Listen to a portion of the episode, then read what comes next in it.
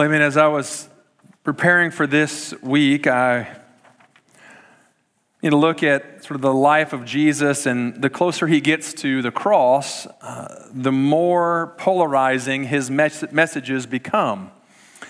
And, and, this one today is kind of the beginning uh, of that effort. And so I began to think about polarizing figures uh, throughout history, and I tried to avoid political people because by nature they're polarizing, like no matter what. But I'll list a few for you here in a minute. But, but I think about one of the guys that perhaps had the greatest impact uh, on you and me uh, that we don't even know or we, we, we don't pay much attention to. But uh, back in 1517, uh, October 31st to be exact, of 1517, there was a man named Martin Luther who uh, on the door of a church nailed what we call the 95 Theses. It was his attempt to share with the Roman Catholic Church that change needs to happen. We, have got to do better, people. We, we need to believe the Bible. We need to trust in Jesus by faith alone. We need to accept his grace. And, and that caused a whirlwind of activity that had already been starting uh, in the late 1400s and continued for another hundred or so years. And today, the reason, part of the reason you're in a Baptist church and not in a Roman Catholic church is because of Martin Luther. But, but he polarized the entire world when he lived. And then uh, several hundred years later, there's another guy who actually has a very similar name Martin Luther King Jr. And he too was a polarizing figure. One wanted to reform the church, the other attempted to change how we see value in one another. Both of those men polarized the landscape of their culture in their day. We think about people like the Kardashians, they're polarizing figures. Pete Rose, if you love baseball and baseball history. If you watch much in, the form of celebrity activity, Amber Heard and Johnny Depp could be polarizing figures today. Uh, our own Supreme Court is a polarizing group of people these days. The governors of California, Texas, and Florida are polarizing figures. Each of these groups of people, from Martin Luther uh, all the way to the Kardashians, what a combo right there. Each of these people uh, and groups of people might uh, invoke an emotional response from us and from those in our midst. And as Jesus continued his ministry, as he looked to the cross, the same thing occurred to him. That every time he spoke, and increasingly so the longer he spoke, and as he moved through those three years of earthly ministry, the longer he went, the more polarizing he became, and the more polarizing his messages actually became. Because more and more his messages would have something to do with let those who have ears let him hear. And those who would harden their hearts would do so as well. And one of those examples is a well known parable about farming. I know a subject all of us are familiar with. And so, if you've got a Bible, uh, turn to Matthew chapter 13. Uh, we're going to see this parable today, actually, in two sections. Uh, he tells the parable, and then he says some other things, and he comes back and explains the parable uh, to his the followers on what exactly did he mean uh, when he made this reference to seed falling on different types of soil. This is the parable of the sower in Matthew 13. So, beginning uh, in verse 1, this is what the scripture says. The same day Jesus went out of the house, and he sat beside the sea. Uh, if you were a teacher in that day, to sit down was sort of the position of authority. It's opposite of what we do in our culture. But he sat down beside the sea, and the great crowds gathered about him. So he got into a boat and sat down. And the whole crowd stood on the beach. We have a few students who are at the beach today. And he told them many things in parables, saying, A sower went out to sow. And as he sowed, some seeds fell along the path, and the birds came and devoured them. Other seeds fell on rocky ground, where they did not have much soil. And immediately they sprang up, since they had no depth of soil. But when the sun rose, they were scorched. And since they had no root, they withered away. Other seeds fell among thorns, and the thorns grew up and choked them. Other seeds fell on good soil and produced grain, some a hundredfold, some sixty, some thirty. He who has ears, let him hear. Now, Jesus is, is teaching along the way. He's along the, the shore of the sea. There's a beach area. He's sitting down to teach. All of them are listening to all these amazing things that he's saying about planting, about weeds and rocks and harvest. Riveting subjects. Who doesn't like a good discussion on weeds? Plural, not singular. Some of you will get that.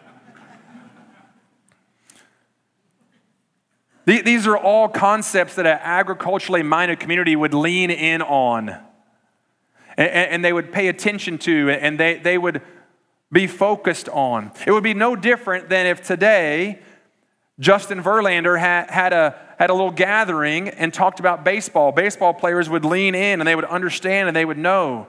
Or if his wife, Kate Upton, had a, had a little conference on modeling or fashion, like everybody who would come to that would, wanna, would have some insight into what they're doing. Everyone here understands these concepts of, of harvest, of planting, of tending to the soil, all of those things they understood. But Jesus in this moment is trying to help people understand you're in one of two camps. There's, there's two groups here. And the groups are those with ears who can hear, and those who have their hearts hardened who cannot hear, who will not hear. And most of his teaching from this point on puts people in those two groups because the kingdom of heaven and the message of the gospel separates people. The, the gospel, the truth about who Jesus Christ is as the Savior, Declaring that statement will separate people. Because there are some who will hear that and welcome it and receive it, and others who react against it. And Jesus, as he teaches, even in this moment, is beginning to separate those two who understand the gospel message. And so he shares this parable. And then he talks about why we have parables. And then he comes back to explain what this parable about farming has to do with anything. And so let's pick it up in verse 18. Jesus says, Then, uh, hear then the parable of the sower. When anyone hears the word of the kingdom and does not understand it, the evil one comes and snatches away what has been sown in his heart. This is what was sown along the path. As for what was sown on the rocky ground, this is the one who hears the word and immediately receives it with joy, yet he has no root in himself. He endures for a while, but when tribulation and persecution arise on account of the word, immediately he falls away. As for what was sown among the thorns, this is the one who hears the word, but the cares of the world and the deceitfulness of riches choke the word, and it proves unfruitful. As for what was grown on good soil, this is the one who hears the word and understands it. He indeed bears fruit and yields, in one case, a hundredfold, in another case, 60, and another 30. The question for us today is have we understood the word? Have we received the message of Jesus? Have we opened our hearts, our ears to listen to the message of Jesus Christ? Have we allowed Him to plant the seed of the gospel that, that He came as God's gift to the world to live perfectly, a way that you and I could never live? If you remember a few weeks ago, I said there's two ways to enter the kingdom of heaven perfection and Jesus. Perfection and Jesus, those are your two options. And so, if we say, I am not perfect and cannot be, then have I accepted, received, heard, understood the message of Jesus that He came as God's gift, perfect and holy, to die on a cross, to be my substitute, to pay the penalty of sin that I could not pay by His shed blood, a once and for all sacrifice. And then He conquered death three days later so that I too may conquer death, that you may conquer death by placing my faith in Him and Him alone. That's the message of Jesus. That's the, the message of the sower. That's the, the one who plants the seed in our heart and does it grow. The challenge is, as we look at this in our modern eyes, we see four different types of people. And we begin a debate on what those different people are. But the ancient world, the farmers who were listening to Jesus' message would not see four people. They wouldn't see four groups. No, they would only see two groups. The group that received, the, the, the soil that received the seed that was good and produced a bountiful crop, and those that died. There's only two conclusions to the parable of the sower. Either you produce a harvest or you die. That's it. Those are the only two options. We try to figure out what all three or four of these things say, and yet the ancient farmer would, would know that either the Word of God takes root and it lives, the message of the gospel takes root in your heart and lives, or it doesn't. Either you're in the kingdom or you're not. There's only two options. Jesus is the only way to salvation. He is the power of the gospel to bring salvation. And as I think about this passage, I think about receiving the message of Jesus. The, the receiving the word is what Jesus says as he explains it. I think about those times when, when I have attempted to share that message, to, to sow seed in others' lives. I'm so thankful. Yesterday, uh, I, I, had to be out at the car show for a little bit um, as a part of the Chamber of Commerce. And as I was walking by with Tate, there was a man that stopped and said, Hey, I'd like to give you a gift. Well, because I can read pretty well, I can see at his booth says Manvel Bible Chapel. So I knew where it was headed. You should have too if you walked by. But I said, sure. So he handed me this print uh, of a, a scene with some classic cars in front of a diner. And he talked about the artist who created this beautiful masterpiece, and then they replicated that masterpiece over and over and over again. And then, very wisely and very eloquently, he made this shift and said, You know, there's also a beautiful gift given to us, and his name is Jesus. And I let the man continue for a little bit because I didn't want to just like pull the rug out from underneath him.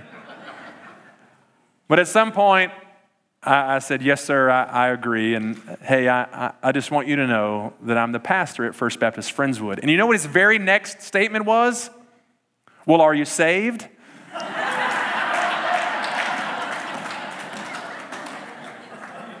See, like that's a good farmer. That's a good farmer. Have you received salvation that only comes through Jesus Christ? I said, Yes, sir. I didn't tell him uh, that uh, our pastor search committee, committee, asked me that question about 20 different ways uh, when we were interviewing. Uh, and so, yes, I'm, I'm firm in my understanding of salvation. But it was wonderful to celebrate with him, and I gave him a hug and said, Man, keep it up, keep doing this. Thank you for sharing the gospel and, being out here and, and sowing seeds of the gospel. And it got me to thinking about one of the times in my own life when I shared the gospel. Uh, I was overseas and we were working with some college students, and we were wearing those. Uh, I wish I would have worn one today, uh, but a salvation bracelet. If you've been to VBS, you know what those are. It has different colored beads to represent different things black for sin, you know, red for blood, gold for heaven, uh, those kinds of things. And, and, and it's this bracelet, and you get to explain it and what it is. Well, we were going to this botanical garden and one of the young ladies there, uh, her English name was Ice, like ice tray, um, ice cube. Like Ice was her English name. And so Ice uh, saw my bracelet and she said, Hey, David, what is, I like your bracelet. What is it for? Yes. And so I spent the next five or six minutes making the most perfect gospel presentation you've ever heard. I mean, I didn't skip a beat. I didn't stumble over my words. I had, I mean, it was boom, boom, boom, boom, boom. At the end of my presentation, she said, Thank you. And we kept on walking through the garden. That was it. Thank you. Nothing else, not like, oh, please, I need to know more. Who is this Jesus you speak of? None of that. Just thank you, and let's look at this bonsai tree. and, and, and, it was in that moment, uh, among other moments that I've had uh, throughout my life, that I realized uh, the power is not in my presentation. It's not in my eloquence. It's not in the cool bead bracelet that I had. No. The, the power is in the gospel to penetrate the heart of one who's ready to hear. Who's ready to hear. She, she wasn't ready to hear. Maybe I crack the door a little bit. But what happens sometimes is you and I get in a, a zone of where we think, hmm, I, I'm not sure if I really have that kind of power in me. And so I don't know the Bible well enough. I haven't been a Christian long enough. I'm not a very good speaker. I have a hard time talking to people. I like to be by myself. And we come up with a thousand reasons why we shouldn't also be sowers of the seed. Because perhaps we don't understand the power of the gospel. We don't understand its power. Because it's the power to overcome death. Seeds have to die, but then they produce life.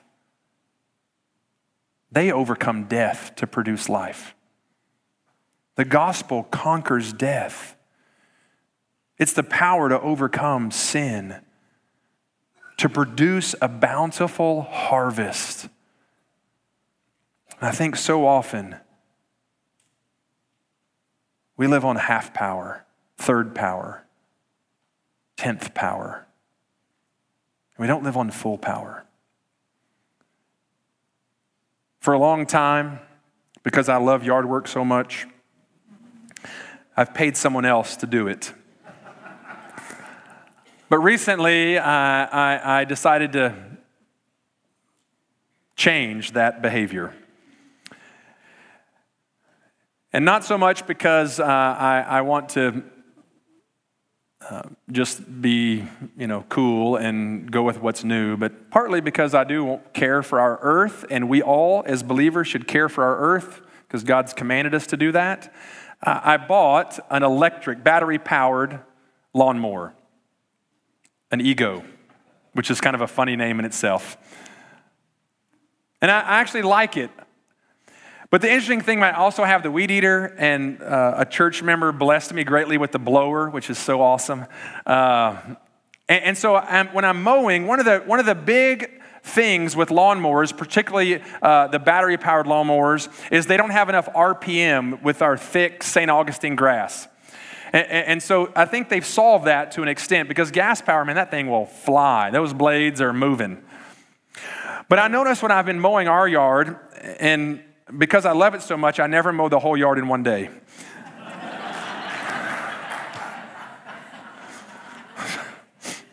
if you love yard work, just text me later, okay? But as I'm mowing, and I have three boys, like, but still, it's I think it's genetic. Um, so as I was mowing the other day, I was listening because it's very quiet. The lawnmower is very quiet.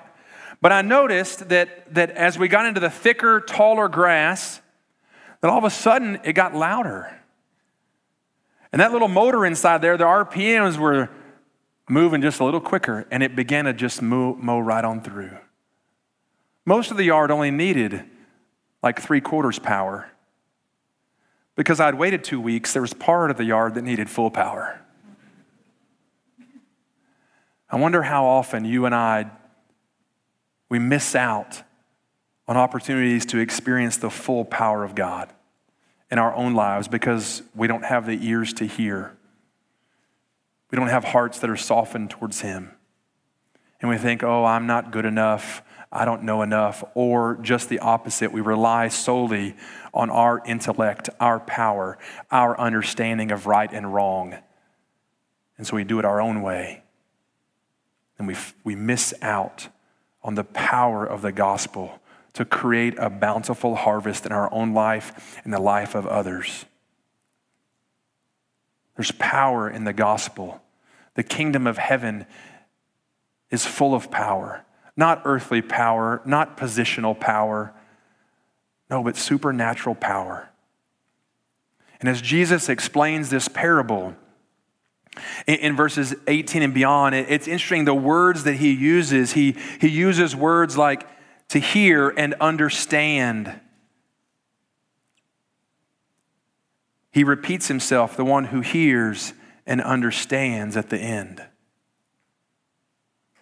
If you and I hear and understand the word of Christ, if we understand the message of the gospel, then we will live it out obediently.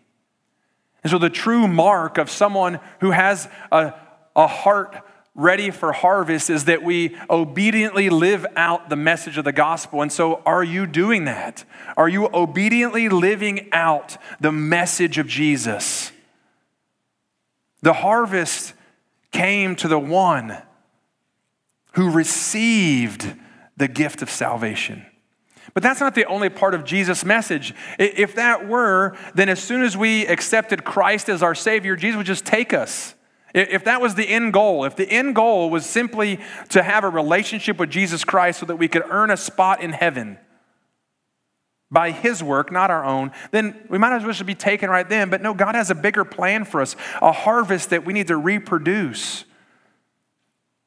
And so we have a, a message that we've got to fulfill. As we talked about the Beatitudes a few weeks ago, to be pure in heart, merciful, poor in spirit. Do we hunger and thirst for godly things? Are we meek? Do we exercise power under control? Do we love our enemies? As a friend and I were talking the other night at a heated baseball game, do we turn the other cheek or do we hit the other cheek. It's easy to do the latter. Do we give to those in need? Do we pray without ceasing? Do we have an attitude of grace towards others? To have an attitude of grace towards others means I recognize my own faults before I start talking about yours. I mean, encourage you to try that sometime when you're in a conversation and a friend, a family member, someone you're not super fond of comes up. Try sharing all the great qualities they have before you start talking about their deficiencies. That's a bountiful harvest there. Do we have to do we think on things above, things that are lovely and true, as Paul tells us?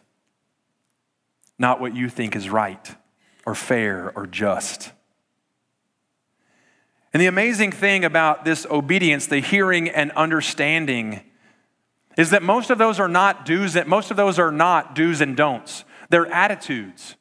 I'm going to think on things that are lovely. I'm going to be poor in spirit.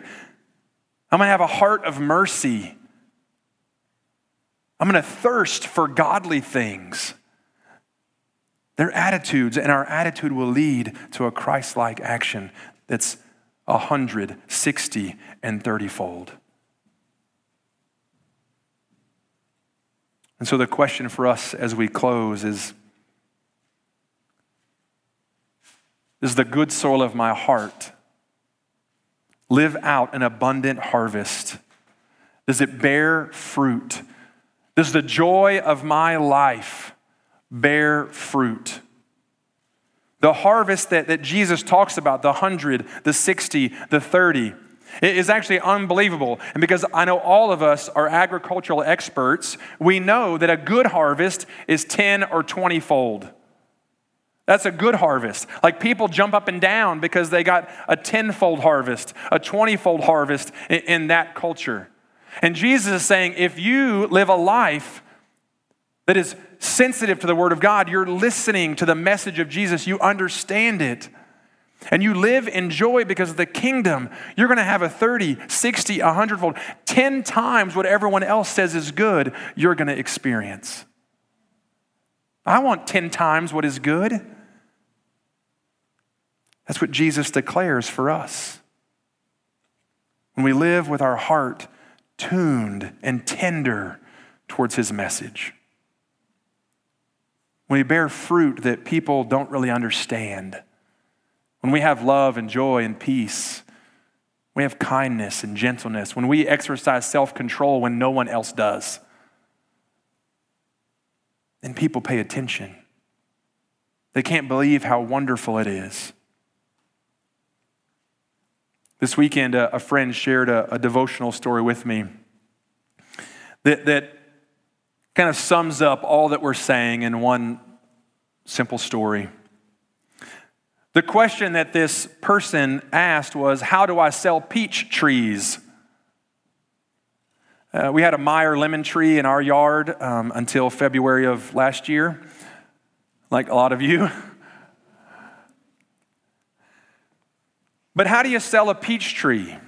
And so she began to think, okay, well, maybe I can just line up a bunch of baby peach trees. There's a name for that, and I can't remember what it is because um, I'm such a farmer. Um, but I can line those up, show them, or maybe I just get a giant peach tree full of peaches and, and have point everybody, look, you need a peach tree.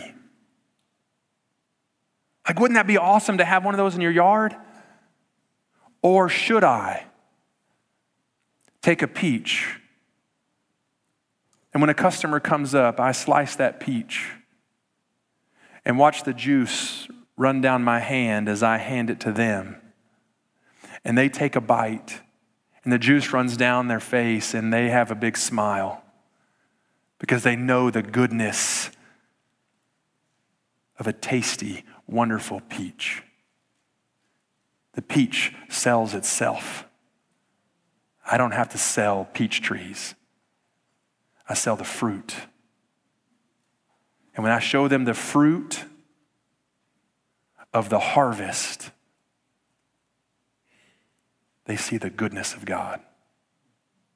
And that's what we're called to be to be people bearing fruit, showing the world the goodness of God, that we might taste and see, and they may taste and see the Lord is good. And allow that sweetness to fill their mouth, to engulf their heart, to help them know what the kingdom of heaven is all about. There's a bountiful harvest And He's called us to bear fruit. so that we may see others enjoy the kingdom of heaven. Will you pray with me?